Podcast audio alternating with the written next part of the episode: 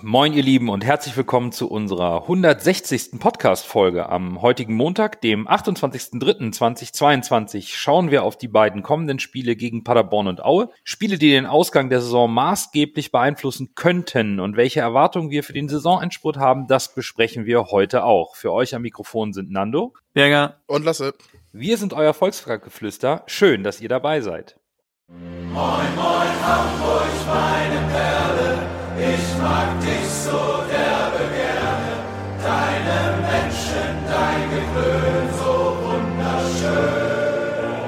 Moin, moin, moin, moin, Hamburg, deine Straßen, ordentlich Wasser, was ein Hafen. Und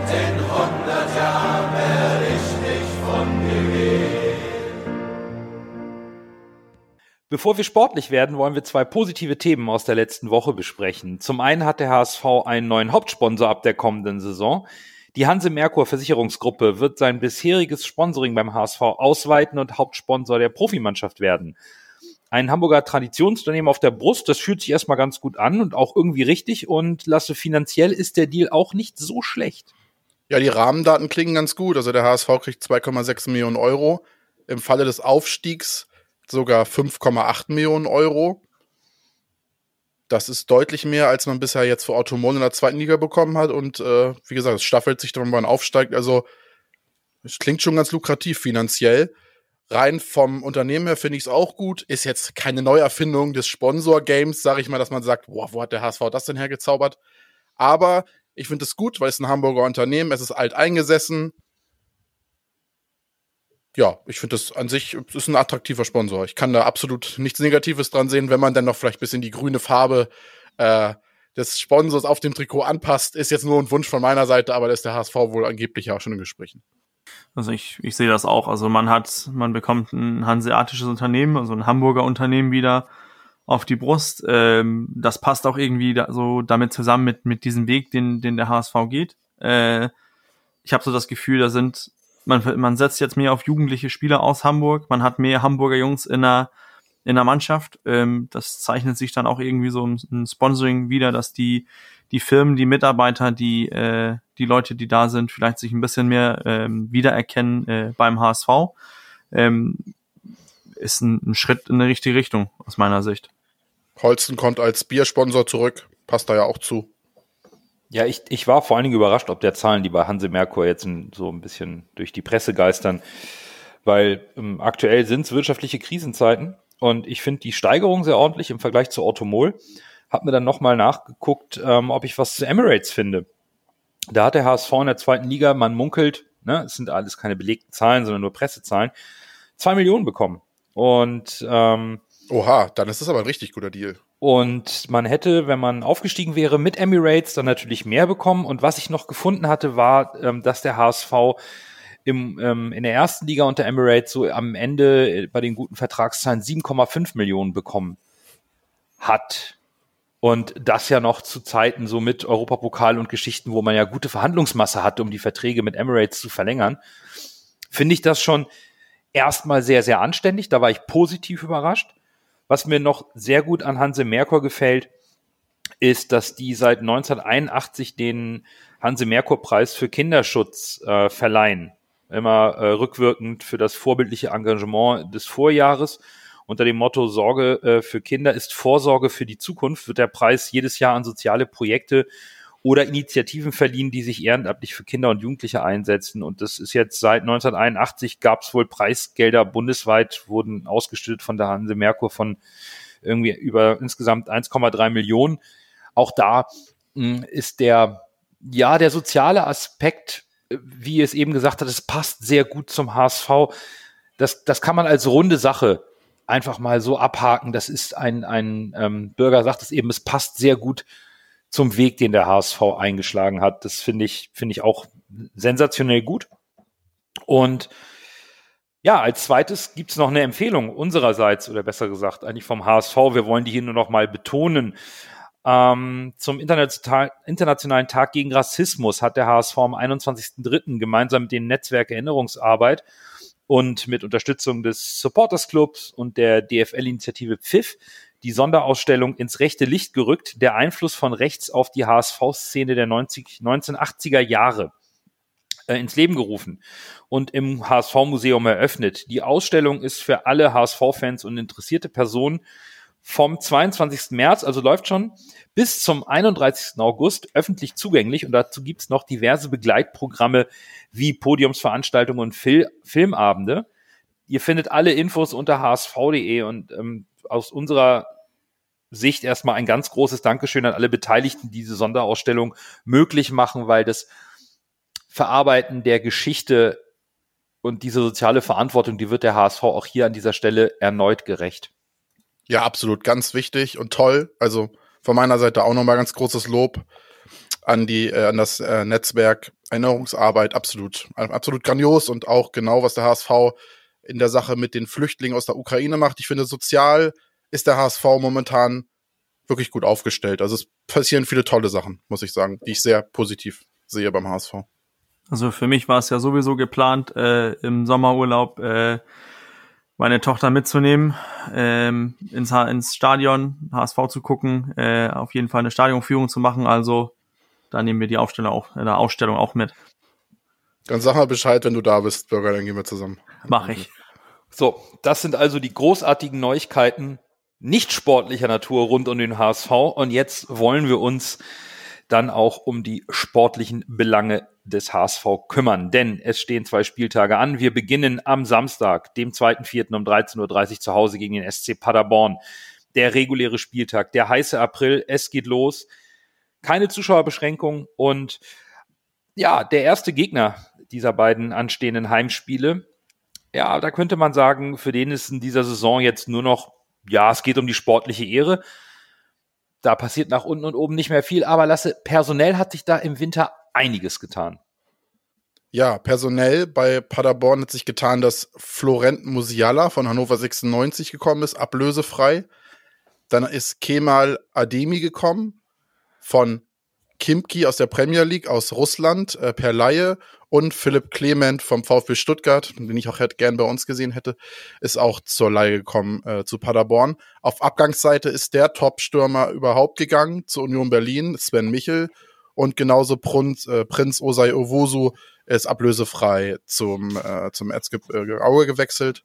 Ja, auf verletzten Seite ist leider der Philipp Clement ist, äh, fehlt mit einem Muskelfaserriss äh, seit 25.02. Also der fällt für das Spiel aus. Gelb gesperrt ist keiner.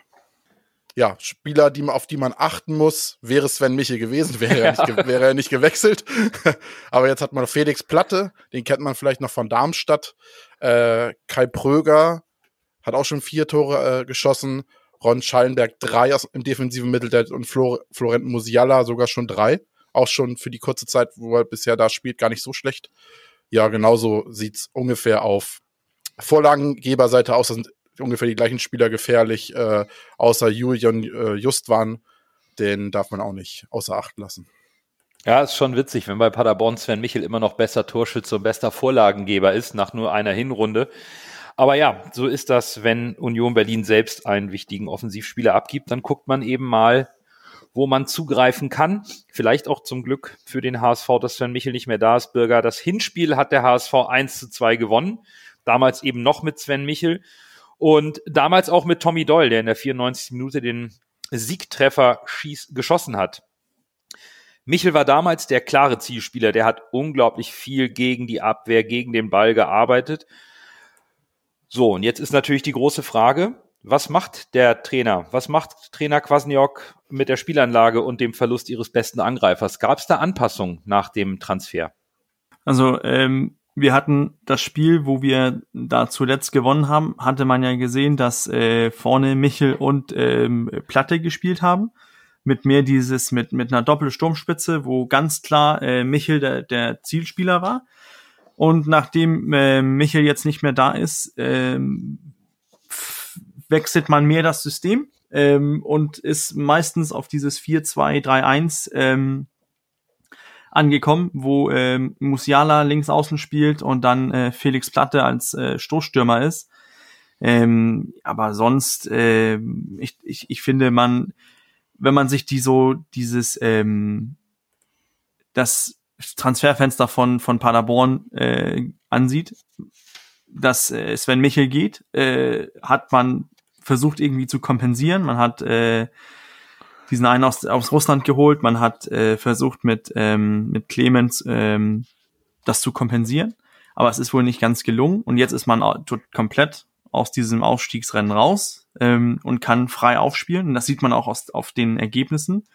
Ähm, Paderborn-Spiele sind torreich, die äh, machen viele Tore, kassieren viele Tore, da ist immer viel los bei deren Spielen und ähm, und ich glaube, das ist dieses, wir haben nichts zu verlieren, können offensiv frei aufspielen ähm, und dann kann der Trainer grob gesagt sich schon für die nächste Saison vorbereiten, kann versuchen, was ist jetzt mein System, was versuche ich hier irgendwie einzubinden. Natürlich, dass man sich nur ähm, Musiala ausgeliehen hat, der dann plötzlich ein wichtiger Spieler wird, hat man sieht man ja jetzt schon mit Vorlagen und Tore aber dass man, ähm, dass man sich jetzt schon eigentlich irgendwie auf die nächste Saison einspielt, versucht frei aufzuspielen, versucht offensiv zu agieren, Systeme hereinzubringen, also aber vielleicht ohne dieses ähm, diesen letzten Funken äh, Dedikation. Also was uns so richtig erwartet, kann ich kann ich nicht sagen, weil das so wechselhaft ist, was Paderborn gespielt hat. Alles von vier 2-2-2 bis 4-1-3-2 oder 4-4-2 und dann dieses 4-2-3-1. Also man wird sehen, was für ein System kommt.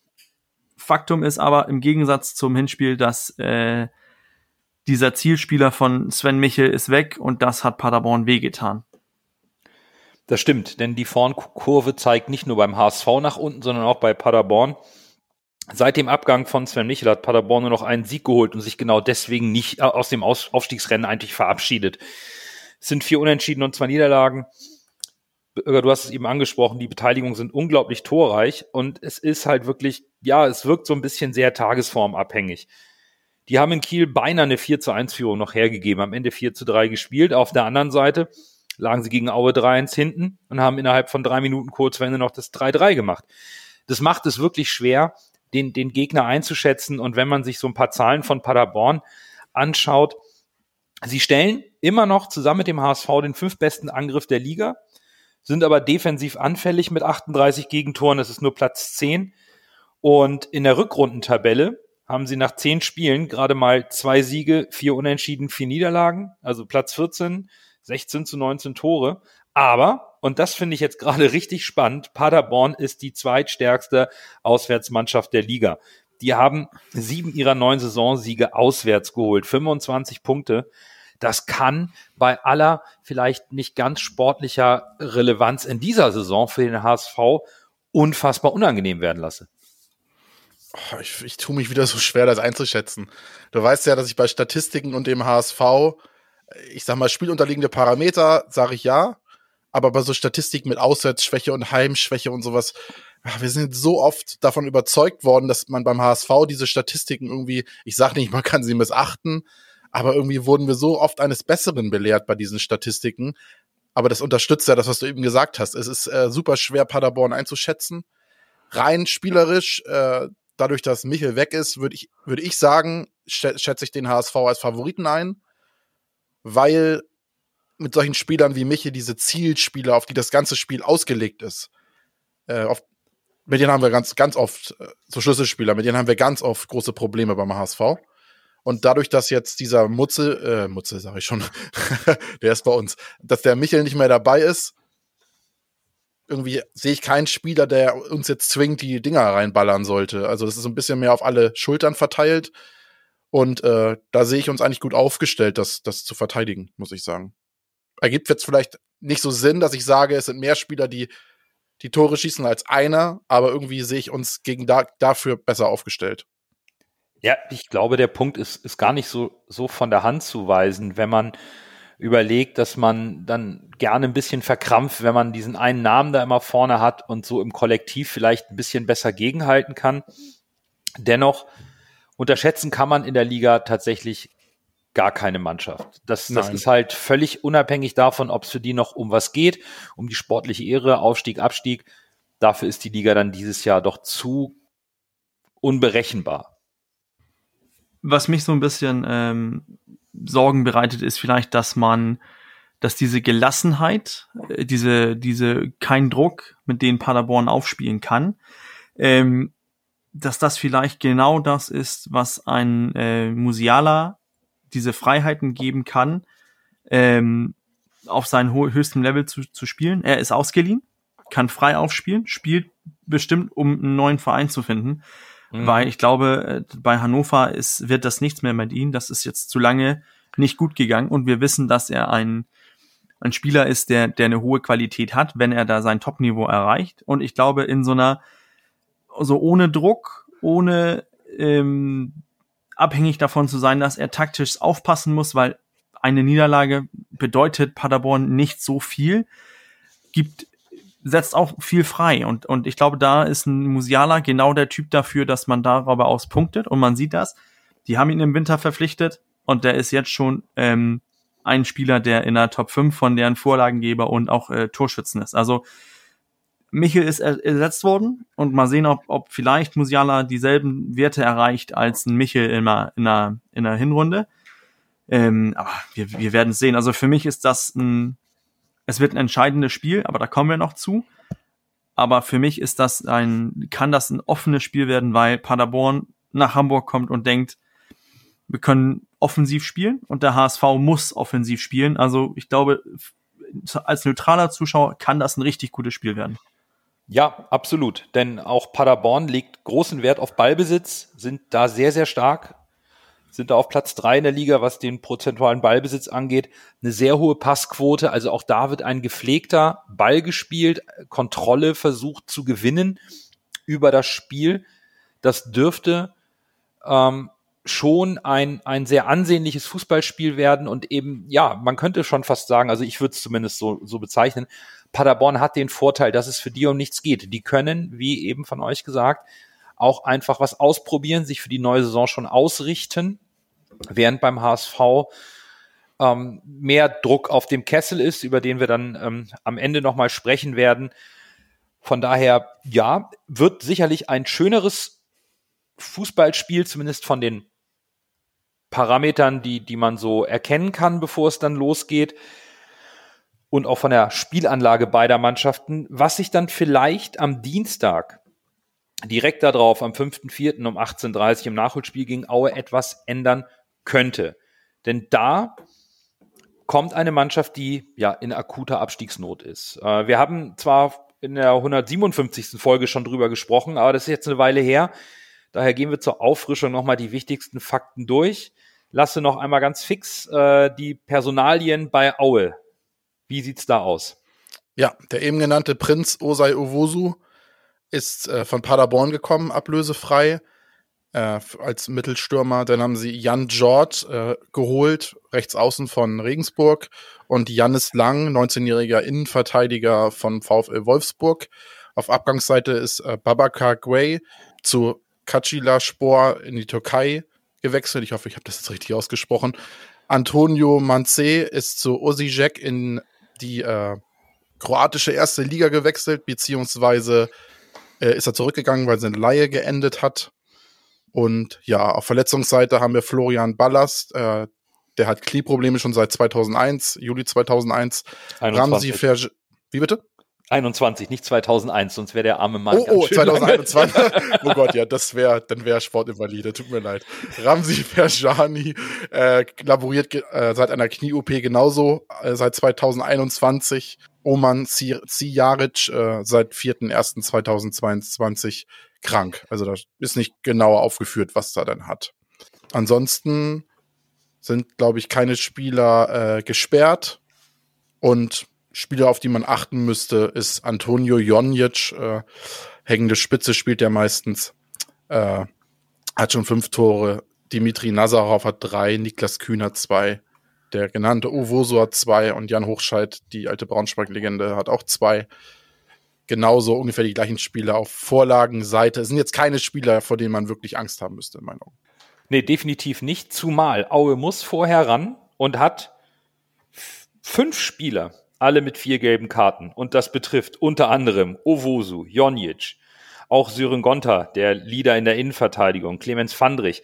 Da sind also Spieler, Die könnten dann gegen den HSV sogar im, im schlimmsten Fall auch noch ausfallen, was ist die, was die Aufgabe für Aue ähm, noch deutlich schwieriger machen könnte, Bürger. Vielleicht nochmal taktisch ähm, ein bisschen was zum, zum neuen Trainer. Pavel Dotschew ist es jetzt, der war erst Interimstrainer, nun offiziell Cheftrainer, war vorher Sportchef.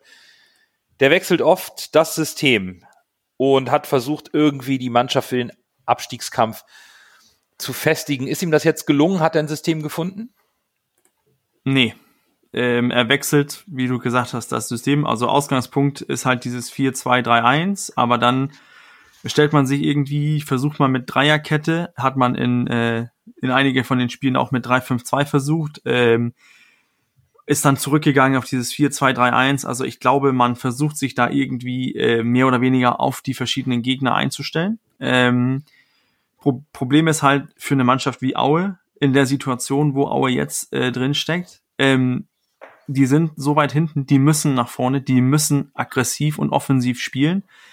Heißt, ähm, aus meiner Sicht kommt Aue und muss ins Risiko gehen. Ähm, du hast das eben angesprochen mit den vier Spielern oder fünf Spielern, die Risiko haben äh, für die fünfte gelbe Karte gegen uns. Ähm, es ist dasselbe wie für uns. Es, es gibt keine Spiele, wo Aue sich einen Ausrutscher leisten kann. Heißt, die kommen mit 110% Motivation in den Volkspark und äh, wollen da versuchen, einen Punkt zu holen, mindestens. Aber ein Punkt hilft denen genauso wenig wie uns. Also die gehen voll auf Sieg. Und das aus meiner Sicht ähm, kann das für die schwierig werden, weil die Qualitäten, die sie haben, ist, sehe ich eher in der Defensive. Äh, Lasse hat das eben angesprochen mit den, mit den Stürmern, ähm, dass keiner so richtig richtige Torgefahr ausstrahlt. Ähm, mit fünf Toren ist, ist äh, Jonic der, der gefährlichste Spieler. Ähm, ja, und dann wird es halt spannend zu sehen, ob, ob Aue jetzt aus dieser Sache ähm, profitieren kann. Du hast auch eben angesprochen, Nando Jonic ist auch einer von denen, der jetzt mit der vierten gelben Karte da ist. Also Risiko ist, dass er ein Spiel ausfallen wird. Es, es wird schwierig für Aue, sich in der Liga zu halten. Und die können genauso wenig wie wir, können die sich keine Niederlage leisten. Auch nicht gegen uns in Hamburg. Definitiv nicht. Und wenn man auf die Zahlen schaut, Lasse macht es nicht gerne. Ich finde es immer ganz spannend. Ähm, denn ich ich gucke da auch gerne drauf. Also so ist es nicht. ja, aber du, du, du siehst das ein bisschen anders. Für mich war das schon, war das gerade so in der Vorbereitung ganz entscheidend zu sehen, dass erst kommt mit Paderborn eine, eine, die zweitstärkste Auswärtsmannschaft und dann kommt mit Aue die zweitschlechteste Auswärtsmannschaft in dieser Saison. Die haben erst einen Sieg in zwölf Spielen. Die kriegen auswärts nur auf die Mütze. In der Rückrunde ist es das schwächste Team. Die stehen auf Platz 17, haben 19 Punkte erst geholt, 11 Punkte Rückstand auf Platz 15, auch natürlich ein Spiel weniger. Zweitschwächster Angriff der Liga, zweitschwächste Abwehr der Liga. Die müssen vorher am Freitag nach Ingolstadt reisen. Also da geht's gegen den Tabellenletzten um, um das letzte Fünkchen Hoffnung. Auch das wird ein richtiger Abnutzungskampf, müssen dann nach Hamburg. Und ich meine, wenn Aue nicht vier Punkte aus den beiden Spielen holt, dann war's das. Wenn die in, in Ingolstadt nicht gewinnen, dann kommen die hier, glaube ich, ziemlich niedergeschlagen her, weil dann ist für die auch der Relegationsplatz ja fast schon utopisch bei dem Torverhältnis. Ich glaube, da sind die Vorzeichen eigentlich relativ klar, was hier am Dienstag passieren wird, oder? Also wenn sie gegen Ingolstadt gewinnen, ist natürlich die Gefahr, dass sie nochmal Aufwind kriegen genau. und so richtig motiviert zu uns kommen. Aber wir müssen ganz ehrlich sein, wie Bürger und wie du das auch gesagt hast, wenn da wirklich, sie müssen, sie müssen, eigentlich reicht ein Punkt auch nicht. Wenn sie nicht absteigen wollen, müssen sie eigentlich beide Spiele fast gewinnen. Ansonsten wird es extrem knapp. Und wenn wirklich dann HSV gegen Aue beide offensiv spielen und beide einfach volle Kapelle nach vorne spielen müssen, dann ist klar, dass der HSV gewinnen muss, weil dann ist es am Ende eine Qualitätsfrage und wenn der HSV sich fokussieren kann und nicht verpennt, dann sollte man das schaffen. Aber das steht in den Sternen, ob man diese, diese Möglichkeiten, die man hat, auch dann so, so abrufen wie, kann, wie wir es uns das wünschen. Ne? Aber rein qualitativ gibt's da, gibt's da. Brauchen wir eigentlich gar nicht diskutieren. Also da muss der HSV dann gewinnen. Wenn, wenn Aue wirklich, wenn Aue auch gewinnen muss oder den Anspruch hat zu gewinnen, was eigentlich der Fall ist, dann muss der HSV sich schlagen. Und da muss man sich natürlich auch ehrlich fragen, wie Aue das machen will. Ne? Die sind im Ballbesitz am unteren Tabellen, ja, fast schon am Tabellenende in der Liga in der Saison. Bei den Toren, bei Flanken, bei der Passquote. Das ist alles harter, arbeitender Fußball gegen den Abstieg, aber sicherlich nicht die feine Klinge, um spielerisch ein Spiel zu gewinnen, zu dominieren und damit Punkte zu holen. Also da muss man schon sagen, Aue, puh, hartes Los, aber auch hier darf man das nicht unterschätzen und deswegen lasst uns mal über die Ausgangslage von unserem HSV sprechen, denn im Grunde entspricht die Ausgangslage des HSV in etwa äh, der von Aue, was die Chancen für das vermeintliche Saisonziel angeht. Ne? Also der HSV braucht aus den beiden Spielen, die jetzt anstehen, wo wir gerade über die Gegner gesprochen haben, sechs Punkte. Wenn man noch irgendwie oben mitmischen will, braucht man die sechs Punkte, um zumindest Platz drei anzugreifen. Und da, um vielleicht mit ein bisschen Hoffnung einzusteigen, Platz drei ist noch nicht so weit weg. Auf Darmstadt sind es bei einem Spiel weniger sechs Punkte. Daher muss man die Flinte noch nicht ins Korn werfen, aber der Druck ist groß. Das ist ähm, ganz gewiss. Ich, ich bleibe auch dabei, äh, dass der HSV braucht aus meiner Sicht, ähm, brauchen wir acht Siege aus den restlichen acht Spielen. Ähm, da ist da ist nichts drumherum. Ja, das ist, Ja, ja, ja, ja, ja, ja. das ist meine, Puh.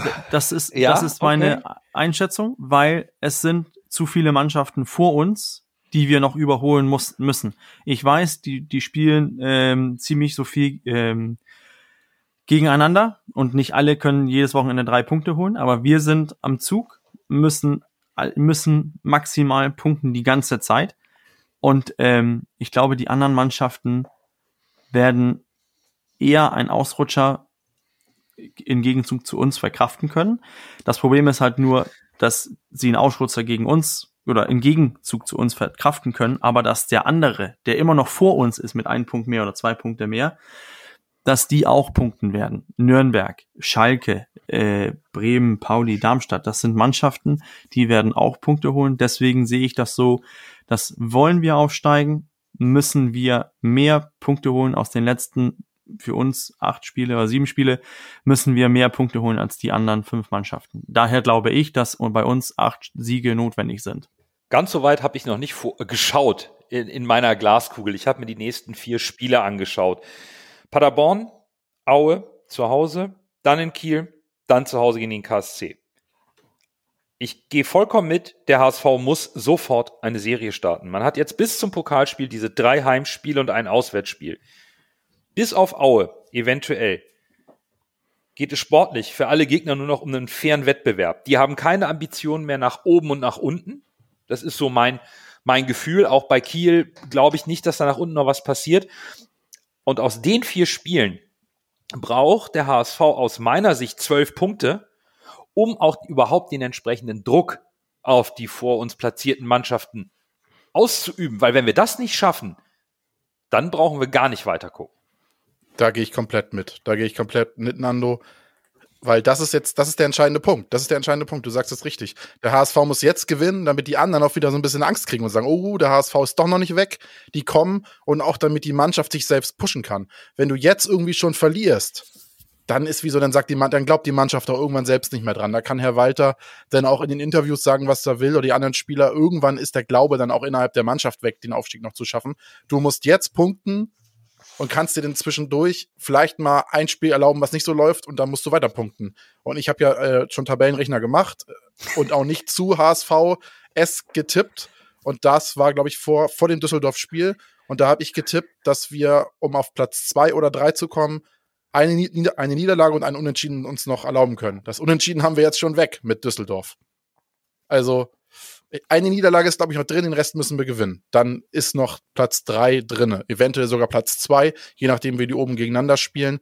Aber du musst definitiv sieben Siege holen in, mein, in meiner Berechnung nach. Also bin ich gar nicht so weit weg von Bürger.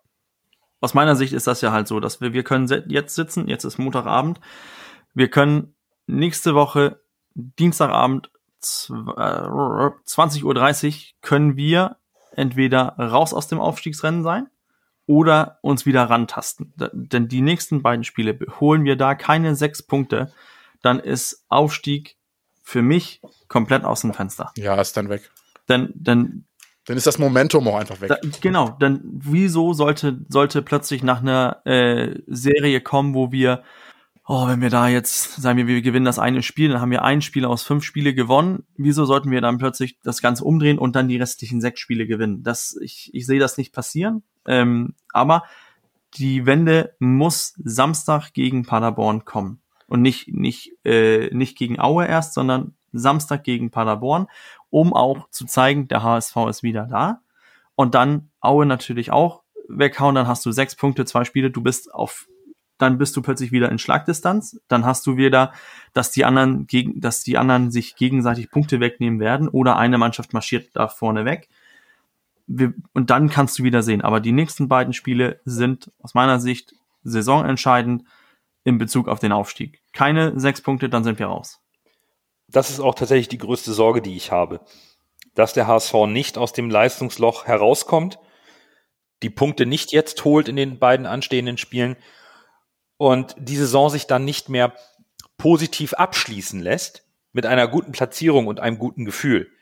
Das kann sich, und das kennen wir in Hamburg leider, negativ auf die Stimmung rund um den Verein, vielleicht auch im Verein auswirken und dann könnten die kommunizierten und getroffenen Entscheidungen, wie man mit dem Kader umzugehen hat, den Kader, den man jetzt halten will, Talente weiterzuentwickeln, mit dem Trainer weiterzuarbeiten, durch ja negative Stimmung in Frage gestellt werden und vielleicht auch der gesamte Weg. Und das ist aktuell meine größte Sorge, dass wir in der jetzigen Situation sehr ergebnisabhängig sind, um eben auch den, das Saisonende und die Stimmung zu beeinflussen. Da habe ich momentan die größten Bauchschmerzen nach der Frage, was passiert, wenn nicht?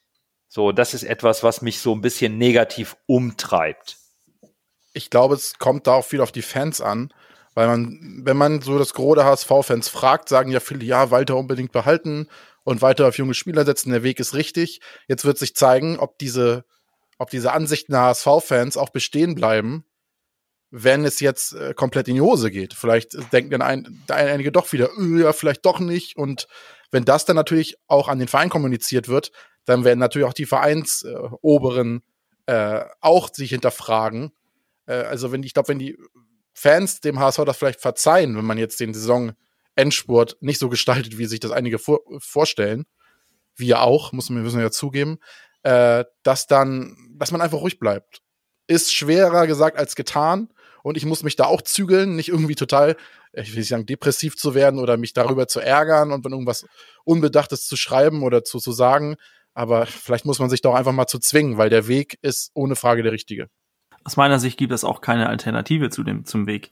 Wir sind jetzt im vierten Jahr zweite Liga. Wir sind viermal mit einem neuen, oder dreimal mit einem neuen Trainer in die neue Saison gestartet.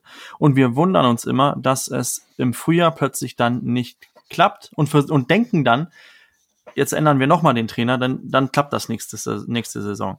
Ich, ich glaube, vielleicht sollte man beim HSV auch mal zu der Erkenntnis kommen, Kontinuität ist nicht nur ein Sportdirektor ein paar Jahre zu haben, sondern auch, dass man einen Trainer hat, mit de der eine Mannschaft, eine Gruppe formen kann, der dann sagen kann, okay, ich versuche mal, ich darf jetzt ein Jahr mehr bleiben oder einfach eine zweite Saison anfangen. Und wenn das dann weiterhin schlecht geht, natürlich muss man auch sehen, wo geht die Entwicklung hin. Aber alles über Bord zu werfen nach neun Monaten. Also wie, wie viele andere Menschen sind in, in deren neuen Job, wenn man einen neuen Job anfängt, ist man ja nicht in den neuen Job drinne nach neun Monaten, wie ein Tim Walter jetzt der neun Monate da ist. Und besonders jetzt beim im Fußballgeschäft.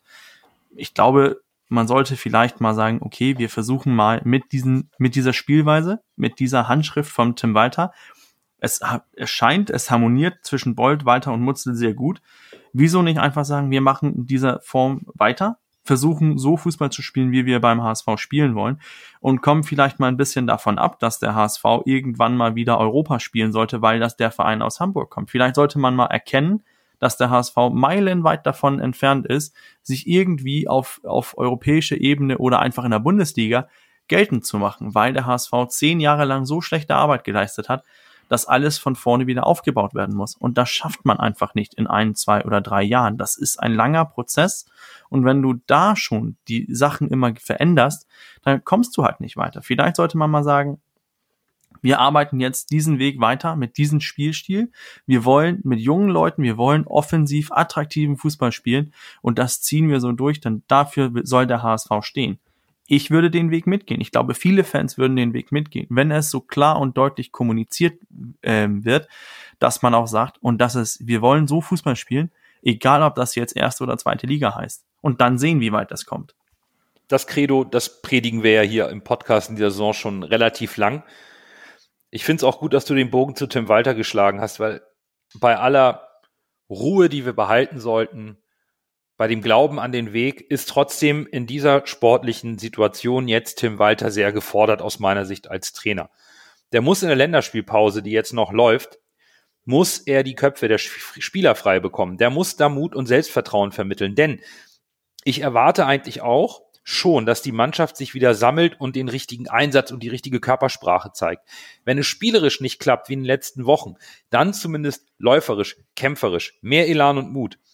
Denn das passte mir in den letzten Wochen, wenn ich so drüber nachdenke, nicht so richtig. Die Körpersprache der Mannschaft auf dem Platz war einfach nicht mehr positiv und die Angriffe wurden auch nicht mehr mutig gespielt, sondern abgebrochen, wieder hintenrum, weil man Angst hat, den Fehlpass zu spielen.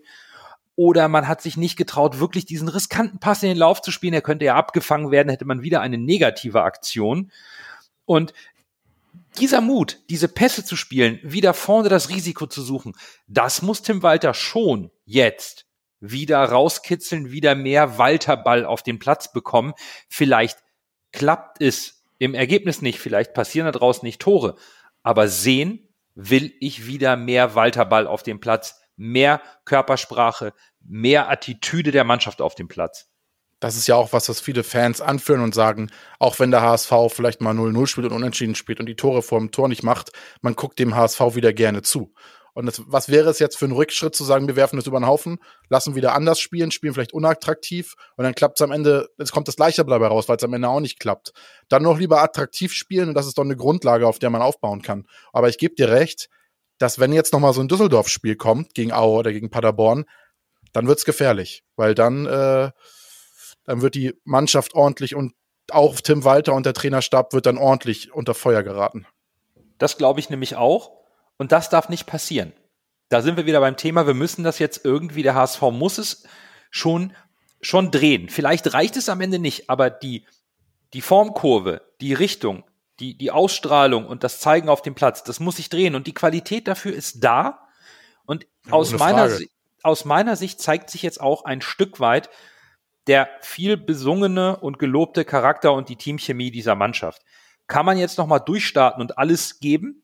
guten Fußball spielen und wenn der nicht klappt, zumindest vollen Einsatz bringen. Und ich glaube das schon. Ich will die Mannschaft nicht abschreiben. Auch, und wir können da auch nochmal über die Personalien sprechen in der Mannschaft. Wir haben auf der einen Seite mit Farid Alidou einen Spieler, dessen Kopf nun nach der final geklärten Zukunft bei Eintracht Frankfurt, der hat unterschrieben, der müsste wieder frei sein. Der sollte eigentlich wieder locker aufspielen können. Der hat jetzt, ist da kein Druck mehr da. Er hat seinen großen Vertrag unterschrieben.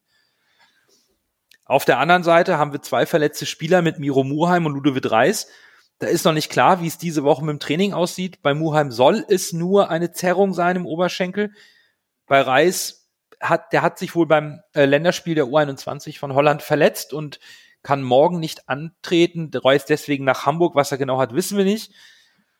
Jan Jambra hat sich mit Corona infiziert. Der kann wohl frühestens Donnerstag freigetestet werden. Da wird's dünn bei Daniel Heuer Fernandes und Tom Mickel, die ebenfalls infiziert sind oder waren. Das war direkt nach dem Düsseldorf-Spiel. Die sollten hoffentlich wieder fit sein und genesen sein und können die Woche trainieren. Muheim und Reis macht mir ein bisschen Sorge, aber ansonsten ein Meffert kehrt zurück. Ein Wagnumann ist, ist wieder fit und hat Spielpraxis. Ali, du erwarte ich schon jetzt wieder aufsteigende Tendenzen. Es ist doch alles da mit ein bisschen Glück auch Muheim und, und Reis, wenn es da äh, hoffentlich nur, nur kleine Blessuren sind, dann hast du doch fast schon volle Kapelle. Ja, dann bitte, dann spiel auch laut Musik im Volkspark und gib mal Vollgas. Das, das ist schon eine Erwartung, die ich habe, die die Mannschaft nicht enttäuschen darf, aus meiner Sicht. Ja, wenn man bei Social Media gesehen hat, das T-Shirt, was Adi Du bei seiner Vertragsunterzeichnung anhatte, so ein Leonardo DiCaprio Fanshirt, Jetzt erwarte ich aber auch, dass er und die Mannschaft müssen jetzt hier The Revenant, ne, der Rückkehrer, die müssen jetzt richtig, die müssen sich jetzt wieder rankämpfen. Ich will Bissigkeit sehen, da muss mit den Bären gekämpft werden. Äh, es ist, äh, ja, es ist, jetzt gibt jetzt keine Ausreden mehr. Handbremse, Handbremse weg und los. Das, das nächste ist ja, ich glaube, wenn man, wenn man sich das Spiel gegen Düsseldorf anguckt, ich glaube, da hatte die Mannschaft vielleicht noch dieses Gefühl, oh, bloß nicht verlieren, weil dann sind wir raus und jetzt ist das halt so, okay, jetzt, jetzt geht's um nichts, also, also Anführungszeichen um nichts mehr. Wir können frei aufspielen, denn keiner rechnet mit uns. Wir sind äh, so gut wie äh, aus dem Aufstiegsrennen rausgeschrieben worden. Für mich ist eine Personalie ganz, ganz entscheidend. Oder zwei. Erstens trifft Glatzel weiter. Dann habe ich mehr Hoffnung für uns. Und dann, was ist mit Sonny Kittel? Fängt er sich wieder? Kommt er wieder in die Spur und zeigt wieder Leistung? Denn dann haben wir aus meiner Sicht einer von den besten Spielern der zweiten Liga, wenn er in Form ist. Aber momentan wirkte er richtig, richtig außer Form. Vielleicht hat ihn die Länderspielpause gut getan hat auch gegen Viborg nur eine Hälfte gespielt. Natürlich dann auch die Hälfte, wo wir 5-0 zur Pause hinten lagen. Aber ich glaube, vielleicht ist das auch ähm, gut gewesen für ein Sonny Kittel, dass er sagen kann, okay, er fängt sich, er kommt wieder zurück und kommt in Form und wird wieder spielentscheidend für uns. Denn das ist, glaube ich, der Schlüsselspieler, der dessen Formniedergang uns am meisten wehgetan hat. Ich glaube, ein, ein Reis können wir auffangen mit, mit einem Kinzombie oder vielleicht sogar ein, ein Suhunen, der auch eigentlich ja. okay Leistungen gezeigt hat und, und auch zeigt, dass er was auf eigener Faust kann. Er hat Spielwitz, hat Spielfreude, ist, hat seine so eine, so eine Box-to-Box-Dynamik. Das ist was. Du hast es eben angesprochen, Nando, mit Ali Du. Vielleicht, hoffentlich ist sein Kopf wieder frei. Hoffentlich hat er auch dieses, ähm, diesen Antrieb von alleine aus als Hamburger Junge, dass er sich mit einem, äh, den, den Aufstieg natürlich aus Hamburg verabschieden möchte. Das ist, das wäre, glaube ich, für ihn persönlich auch wichtig. Und dann hast du immer noch Spieler wie, äh, du hast einen Chuck Betatze, der hat gezeigt, was er kann. Man hat auch gesehen, wie man ihn aus dem Spiel nehmen kann. Und dann Wagnumann ist zurück, unser großes Verkaufs äh, der Tafelsilber für die letzte letzte Saison. Ähm, und insgesamt aus meiner Sicht, also wir müssten diese diese Ausfälle müssten wir ein zwei Spiele lang kompensieren können. Sehe ich auch so und natürlich steht und fällt viel mit Sonny Kittel, gar keine Frage. Und auch da erwarte ich, dass Tim Walter da mental mit Sonny Kittel arbeiten kann, dass er wieder der Unterschiedsspieler ist, der diese Saison war, dass er wieder eine positive Körpersprache auf dem Platz hat und dass ihm dann auch mehr gelingt, weil das ist eminent wichtig. Gar keine Frage. Vielleicht hilft auch Jonas Meffert wieder, um ein bisschen defensive Stabilität reinzubekommen insgesamt, dass sich die Mannschaft wieder findet, und das basiert natürlich, wenn wir jetzt drüber sprechen, alles auf dem Prinzip Hoffnung und dem Glauben daran, dass die Qualität der Mannschaft nicht verpufft ist, nur weil jetzt der Frühling ist. Da, äh, das, das glaube ich, also das, das glaube ich nicht, sondern da muss jetzt was passieren und vielleicht ist es auch ganz gut, dass eben mit Zuhohen ein, ein Spieler wieder fit ist, der ja so ein richtiger Energizer ist, wenn er von der Bank kommt. Der rennt los und ist überall auf dem Platz zu finden, ähnlich wie Ludovic Reis auf den hoffe ich sehr. Ja, warum auch nicht? Also es ist ja vollkommen berechtigt. Der Junge hat gezeigt, dass er viel Energie bringen kann. Das gleiche kann Kin Zombie auch an einem guten Tag. Und jetzt zeigt sich eben auch, hat die Mannschaft diesen Charakter? Ist sie so gut? Auch in der Chemie? Sind das die richtigen Charaktere, die sich jetzt auch gegenseitig gemeinsam aus diesem Schlamassel rausziehen mit einem Trainer, der in der Außendarstellung definitiv immer vorangeht, eine klare Ansprache hat, authentisch ist. Wir haben sehr gute Voraussetzungen, um jetzt nochmal die Kehrtwende zu schaffen, unabhängig davon, ob es am Ende reicht oder nicht. Aber der Druck ist nichtsdestotrotz da und da sehe ich immer noch die Gefahr, dass die Mannschaft verkrampfen könnte, weil egal was man denkt, was man sich gegenseitig sagt, die Spieler wissen sehr wohl, wenn die Siegesserie jetzt nicht kommt, dann hast du am Ende nicht mehr genug Spiele, um den, den Rückstand aufzuholen. Ja, und St. Pauli und, und Werder Bremen sind ja auch nicht unbedingt außer Form, ne? Schalke genau. kommt jetzt auch noch. Das kommt ja noch dazu, dass die anderen Mannschaften werden uns die Punkte ja nicht schenken und extra verlieren, damit wir oben ranrücken, ne? Das ist halt das Gefährliche. Aber wie gesagt, was mir noch Hoffnung macht, ist, dass sie oben alle gegeneinander spielen. Das ist unsere große Chance dass man, dass man die Lücke schließen kann, wenn man selber eine Serie startet. Dann ja, genau, man, die, man genau. muss die, genau, man muss selbst eine Serie starten und die oben nehmen sich gegenseitig die Punkte weg. Das ist die Chance. Und wenn die Tabelle dann zwei, drei Spieltage vor Ende nochmal richtig zusammengerückt ist, dann wird's nochmal interessant, dann werden die Karten neu gemischt. Aber dafür ist jetzt der HSV in den nächsten Spielen wirklich in der Pflicht. Und wir dürfen auch nicht vergessen, nach, wenn der HSV sollte, der gegen Paderborn und Aue gewinnen, ist die Lücke noch nicht wirklich kleiner geworden. Das wird dauern. Da muss man jetzt richtig dranbleiben, sich festbeißen und den Druck hochhalten auf die anderen Mannschaften. Und das meinte ich ja damit, dass wir da acht Spiele haben und wir brauchen aus meiner Sicht acht Siege, weil Schalke ist in Form, Bremen, Pauli ist in Form, Darmstadt kann vielleicht noch äh, abknicken, haben jetzt gegen Bremen verloren. Dann hast du Nürnberg ist noch oben mit dabei, Heidenheim mischt sich auch noch ein. Es sind aus meiner Sicht viele Mannschaften, die sich noch eine Niederlage leisten können, siehe Pauli, Darmstadt, äh, Pauli und Bremen, worum der HSV braucht halt jeden einzelnen Punkt, den wir kriegen können. Daher, ich glaube, es, es sind acht Siege nötig.